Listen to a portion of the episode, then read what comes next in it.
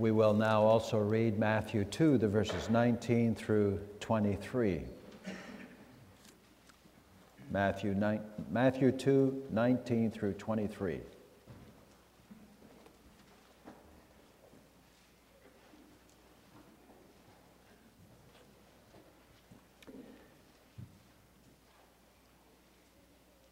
Now when Herod was dead, behold, an angel of the Lord appeared in a dream to Joseph in Egypt, saying, "Arise, take the young child and his mother, and go to the land of Israel, for those who sought the young child's life are dead." Then he arose, took the young child and his mother, and came into the land of Israel. But when he heard that Archelaus was reigning over Judea instead of his father Herod, he was afraid to go there. And being warned by God in a dream, he turned aside into the region of Galilee. And he came and dwelt in a city called Nazareth, that it might be fulfilled which was spoken by the prophets, "He shall be called a Nazarene." That last verse is the text for this afternoon. And he came and dwelt in a city called Nazareth, that it might be fulfilled which was spoken by the prophets, "He shall be called a Nazarene."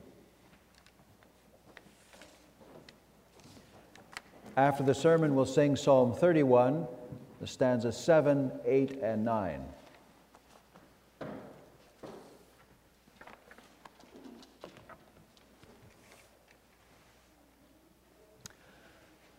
Congregation of the Lord Jesus Christ, as you know, the various gospel writers have different purposes in writing their gospels. In the case of Matthew, his intention, under the inspiration of the Holy Spirit, was to present the gospel of Jesus Christ to God's own people, the Jews. The Jews had rejected the Lord Jesus as the long-awaited Savior, and God was busy reaching out to the Jews yet once more by way of the Gospel of Matthew.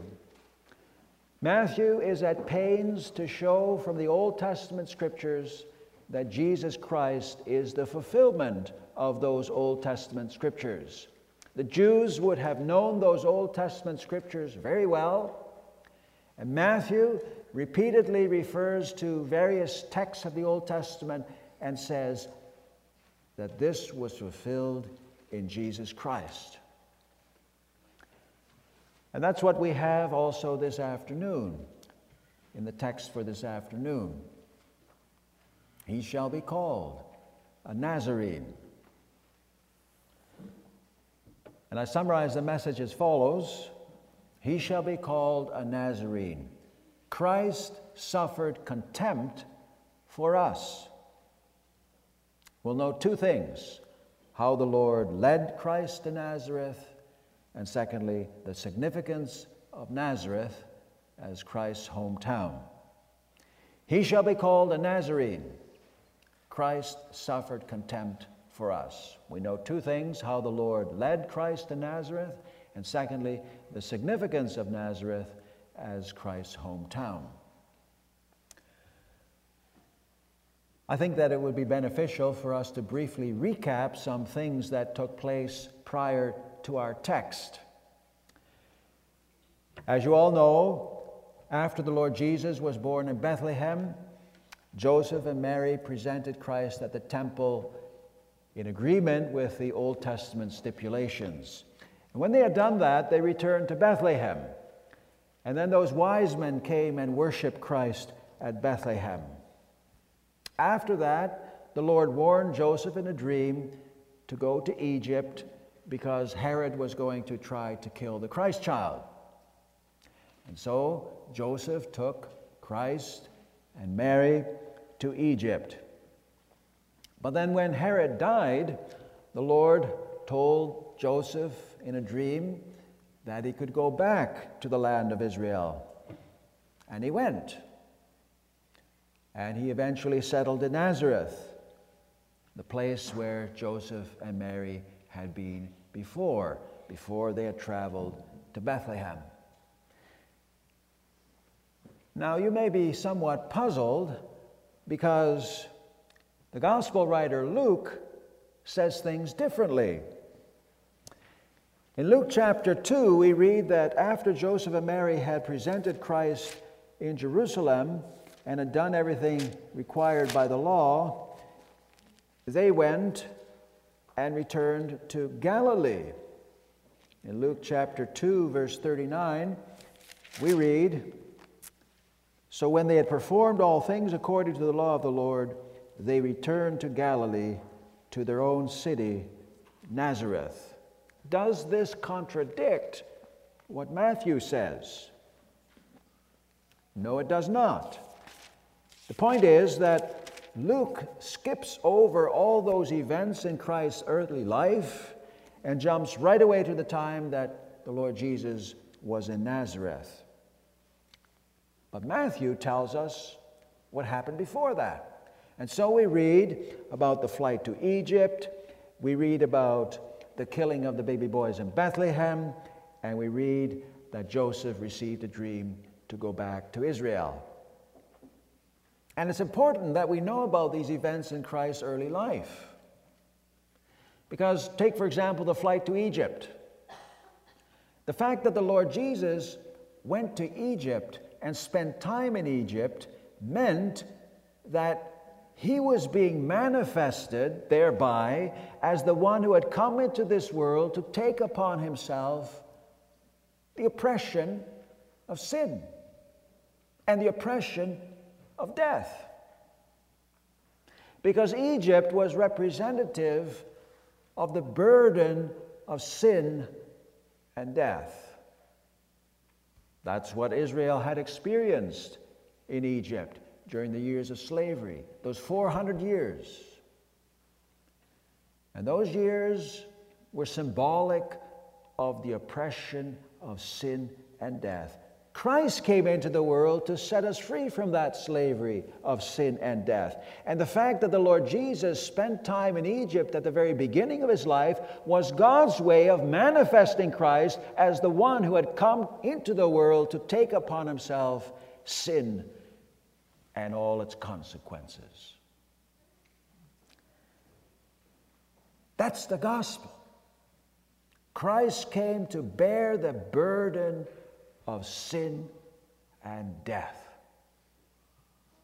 But we hear the gospel, the contours of the gospel, in the fact that Matthew quotes the words which Joseph received, those words about going back to Israel. Chapter two, verse twenty, "Arise, take the young child and his mother, and go to the land of Israel." The land of Israel. And you recognize in that phrase, brothers and sisters, the contrast between Israel on the one hand and Egypt on the other hand. On the one hand was Egypt, which was representative of the burden of sin and death. And on the other hand was Israel, the land of Israel, which was the place of promise. Israel had received God's promise, and the Lord Jesus was to go back there. Israel was the place where God was busy working out his promise of salvation,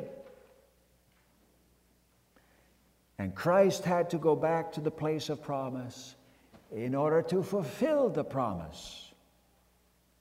And so we read that Joseph received two dreams.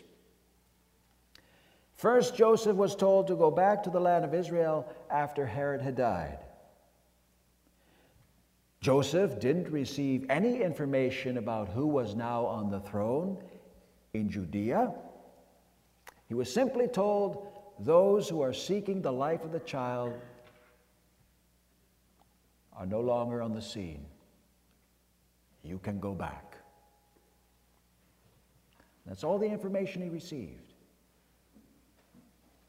And we realize that that's also how God sometimes deals with us today. God doesn't always give us all the information. The Lord leads us step by step where He wants us to go. The Lord doesn't always give us a complete picture so that we understand everything. Sometimes the Lord simply points us in the direction that we should go. But then once Joseph was in the land of Israel, he found out that Herod's son Archelaus was on the throne. And Joseph was afraid. It's safe to conclude that Joseph was heading toward Bethlehem in the land of Judea. After all, that's where Christ had been born. That was the city of David, and it would be the most fitting place for the Lord Jesus to grow up. Bethlehem. But Joseph was afraid to go there. And then we read in the second place that Joseph was warned in a dream not to go to Judea. At the very moment that Joseph needed direction from the Lord, the Lord gave direction. Joseph had obeyed the call of the Lord to go to Israel. And when he found out that Archelaus was on the throne in Judea, he needed direction, and the Lord gave it. He gave another dream, and He warned Joseph not to go to Judea. You see that the Lord led Joseph step by step. And isn't that also our experience sometimes? We see sometimes how the Lord leads us from one step to the next. We have questions. We wonder what God wants us to do. And the Lord points us in the right direction. But where to then? The Lord warned Joseph not to go to Judea, so that confirmed Joseph's fear. But where to then? The passage does not say that the Lord told Joseph to settle in Nazareth. The passage only tells us that the Lord warned Joseph not to go to Judea. And many commentators, therefore, draw the reasonable conclusion that the Lord left it up to Joseph to decide where to go. The Lord let Joseph think it through. The Lord gave Joseph direction, but the Lord also let Joseph work it out for himself to a certain extent. The Lord gave the parameters. The Lord gave the general direction, but Joseph had to work it out. And isn't that also how we experience it many times? The Lord gives us guidelines in His Word by which we must live, but He leaves it up to us to work it out in detail. And Joseph worked it out. He went to Nazareth. Where else would he have gone? Joseph and Mary had lived there before. This was the place where the angel had spoken to Mary, announcing that she would become the mother of our Lord. This was the place where Joseph and Mary had lived at the time when Caesar Augustus issued the decree that everyone should go to their place of origin and be registered. And the gospel writer Luke refers to Nazareth as their own town. So Joseph worked it out, and he went to Nazareth. And so you see, brothers and sisters, how on a small scale level, on a micro level, the Lord led Christ to Nazareth. You see it in the details of the lives of Joseph, Mary, and the Christ child. But we also see it on a big scale, on a macro level. We see it in the happenings on the world stage. Because after Herod died, his son Archelaus took the throne. And because Archelaus was on the throne, the Lord Jesus had to go elsewhere. He had to go to a place other than Bethlehem, and he ended up in Nazareth. And Matthew says, this was so that the word of the prophets would be fulfilled. He shall be called a Nazarene. We see it on a world scale, how the Lord led things in the life of Christ, that Scripture would be fulfilled. And we see it also in other aspects of our Savior's life. We see also other large-scale factors affecting the early life of Christ. We see how God put things in place and in motion in order to bring His Son to exactly the right place at exactly the right time.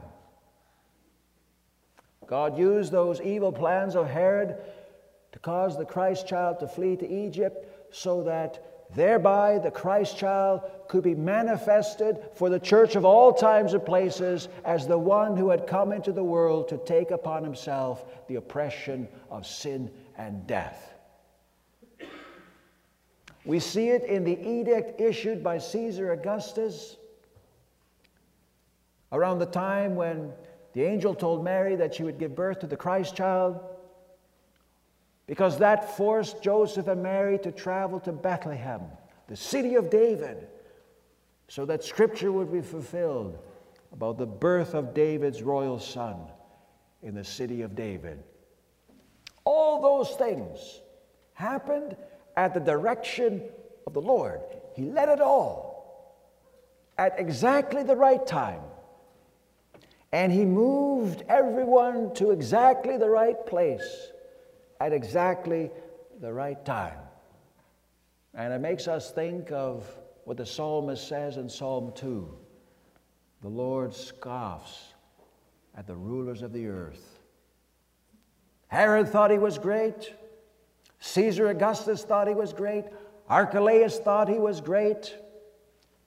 But God used them all for His grand design, for His work of salvation, for His purpose in the life of His people. And that's how the Lord still works today. It's very comforting for us, brothers and sisters. God leads all things big and small so that His work of salvation will be fulfilled on a grand scale. He leads and guides developments so that His plan of salvation will unfold.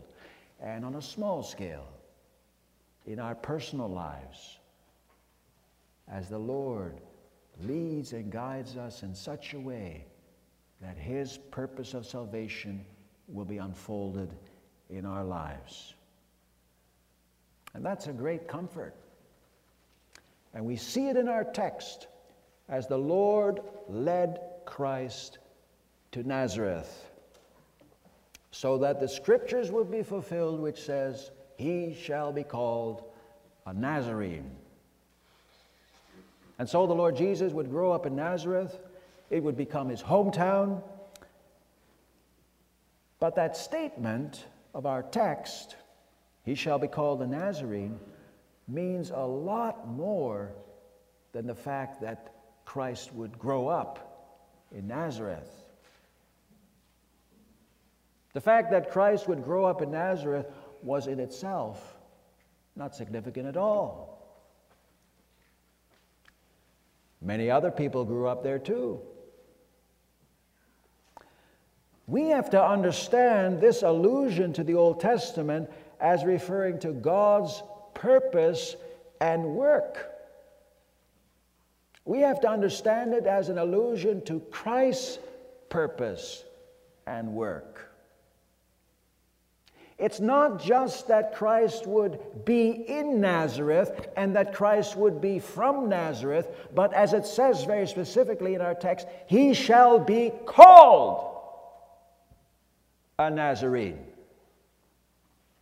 He shall be called a Nazarene. And that says a lot. The fact that Christ would be called a Nazarene is full of meaning because it indicates the attitude of the Jews toward Christ. What was Nazareth? Nazareth was way up in the north. It was off the beaten path. It didn't have much respect. Nazareth was not in high regard among God's people. And neither was Christ. Nazareth was way up, far away from the center of power, and the people of Nazareth didn't count. As an example, think of what Nathanael said when Philip first told him about the Lord Jesus Christ. We read that in John chapter one, the verses forty-five and forty-six.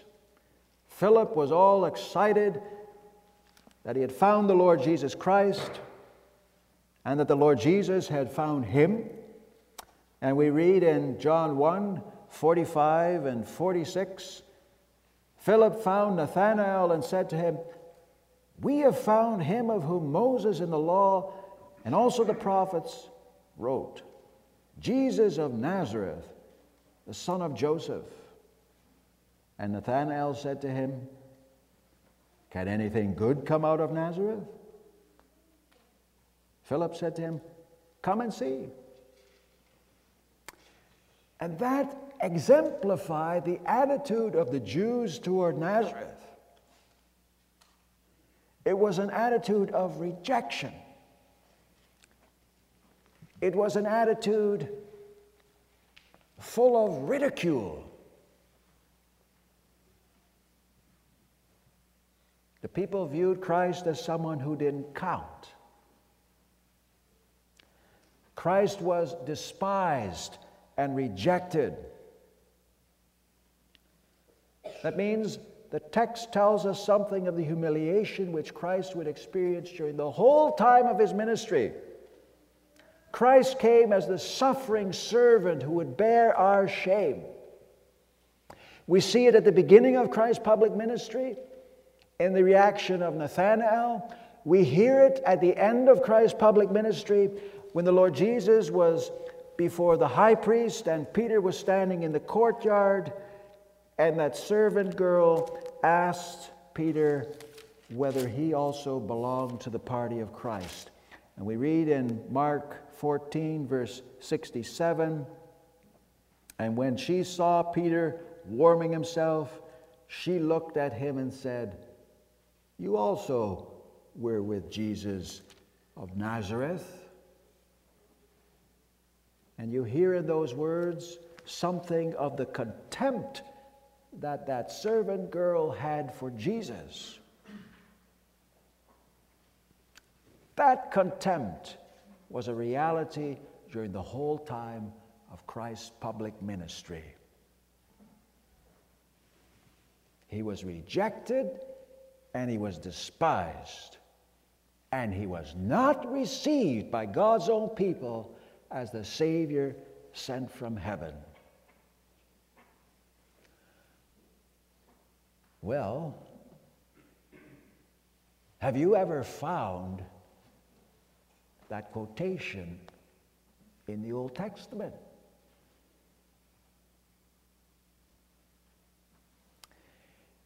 If you were to look for it, you wouldn't find it. He shall be called a Nazarene. That's actually not a direct quotation from the Old Testament. And there are two clues for that in our text. Two clues that it is not a direct quotation from the Old Testament. And those two clues are, in the first place, that the phrase does not have the little word saying leading up to it. Compare that to verse fifteen of the same chapter, where it says, regarding the fact that Christ spent time in Egypt, that he was there until the death of Herod, that it might be fulfilled, which was spoken by the Lord through the prophet, saying, out of Egypt I call my son. That's a quotation from Hosea. Compare it also to chapter two, seventeen and eighteen. Immediately after the description of the mourning that took place in Bethlehem after Herod killed the infants, we read, "Then was fulfilled what was spoken by Jeremiah the prophet, saying, a voice was heard in Ramah, lamentation, weeping, and great mourning, Rachel weeping for her children, refusing to be comforted, because they are no more." In our text, we simply read, "that it might be fulfilled, which was spoken by the prophets, he shall be called a Nazarene." No reference to saying. No one ever said that. And furthermore, the second clue is that in our text it says that it might be fulfilled, which was spoken by the prophets, plural. In verse fifteen, there's a reference to the prophet, singular, Hosea. And in verse seventeen, there's a reference to Jeremiah, the prophet, singular. In our text, it's plural. "That which was spoken by the prophets, he shall be called a Nazarene." So what does that mean? If there's no quotation like this in the Old Testament, what does this mean? It means this, brothers and sisters, that in our text we have a summary of what all of the Old Testament prophets prophesied about the Lord Jesus. This was the general picture that the Old Testament prophets gave about the life and ministry of our Lord Jesus. It would be a life of rejection. It would be a life of being despised. It would be a life of ridicule. That was the general picture. And it's summarized by this statement, "He shall be called a Nazarene." And that's why we read from Isaiah fifty-three. If there is any Old Testament prophet who prophesied about the fact that Christ would be rejected and despised and ridiculed, then it was Isaiah. Isaiah fifty-three, verse three, tells us, "He is despised and rejected by men, a man of sorrows and acquainted with grief. And we hid, as it were, our faces from him. He was despised, and we did not esteem him." I think also of Psalm twenty-two, which we sang this afternoon, a psalm which speaks about rejection. We read in verse six, "But I am a worm and no man, a reproach of men, and despised by the people." He was despised and rejected. And it's this psalm that our Savior quoted from the darkness of hell when he was on the cross and called out to the Father in heaven, "My God, my God, why have you forsaken me?" He was rejected and despised. Rejected not only by man, but rejected also by his Father. This was the purpose for which Christ had come into the world. He came to be rejected. He came to be humiliated.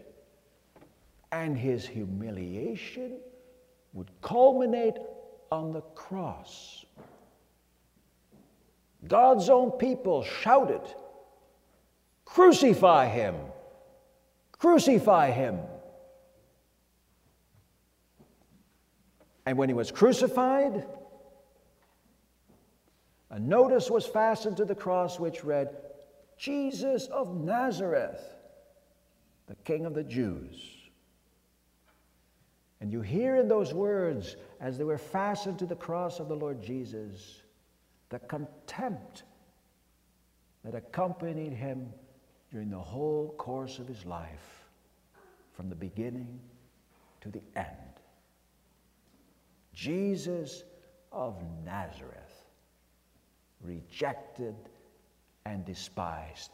He suffered contempt for us all the way to the cross. But it doesn't end there. It's good news.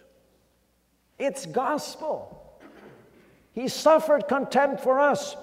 That's the gospel of salvation. And that's why we don't only need read that description, Jesus of Nazareth, within the context of rejection and ridicule, but also within the context of Christ's victory. Christ arose from the dead. Christ conquered sin and death. And in Scripture, the name Jesus of Nazareth is also used within the context of Christ's victory. There's not only the state of humiliation in which Christ suffered contempt and ridicule for us, but there's also the state of exaltation in which Christ is manifested as the victor over sin and death. And so we read the resurrection account, and we read that when the women went to the tomb, they encountered an angel, and the angel spoke to the women. And we read in Mark chapter sixteen, verse six, what the angel said to the women who came to the open tomb. "Do not be alarmed. You seek Jesus of Nazareth, who was crucified. He is risen. He is not here. See the place where they laid him." Those are words of triumph. You seek Jesus of Nazareth, who was rejected and despised, who was crucified. He is risen. And later, after the day of Pentecost, Peter and John encountered that crippled man outside the temple gates, and they spoke to that crippled man. And we read in Acts chapter three, verse six, "Then Peter said, 'Silver and gold I do not have, but what I do have I give you. In the name of Jesus Christ of Nazareth, rise up and walk.' And he took him by the right hand and lifted him up, and immediately his feet and ankle bones received strength." The man was healed in the name of Jesus Christ of Nazareth. And when the apostles were arrested for that, Peter explained it before the Sanhedrin in Acts chapter four, verse ten. "Let it be known to you all and to all the people of Israel that by the name of Jesus Christ of Nazareth, whom you crucified, whom God raised from the dead, by him this man stands before you whole." There was Peter, the apostle Peter, sent into the world with the gospel, standing before the Sanhedrin, standing before the Jewish leaders who had condemned the Lord Jesus. And he said to them, "By the name of Jesus Christ of Nazareth, whom you crucified, but whom God raised from the dead, by him this man stands before you whole." Peter presented the Sanhedrin with the name of Jesus, Jesus of Nazareth, a name which not only now referred to contempt, but a name which now also pointed to triumph. And that's the gospel. That gospel gives us great comfort. Because, brothers and sisters, when it says in our text, he shall be called a Nazarene, we may hear in that the gospel of God's saving grace, in the fact that the Lord Jesus was called a Nazarene for us. He suffered contempt for us. But the third day, he arose as the victor over sin and death. He suffered contempt for us, that he might save us from sin and death. And Isaiah says it beautifully in those well-known words of Isaiah fifty-three, verse five. These words, "But he was wounded for our transgressions. He was bruised for our iniquities. The chastisement for our peace was upon him. And by his stripes we are healed." We are healed. Amen.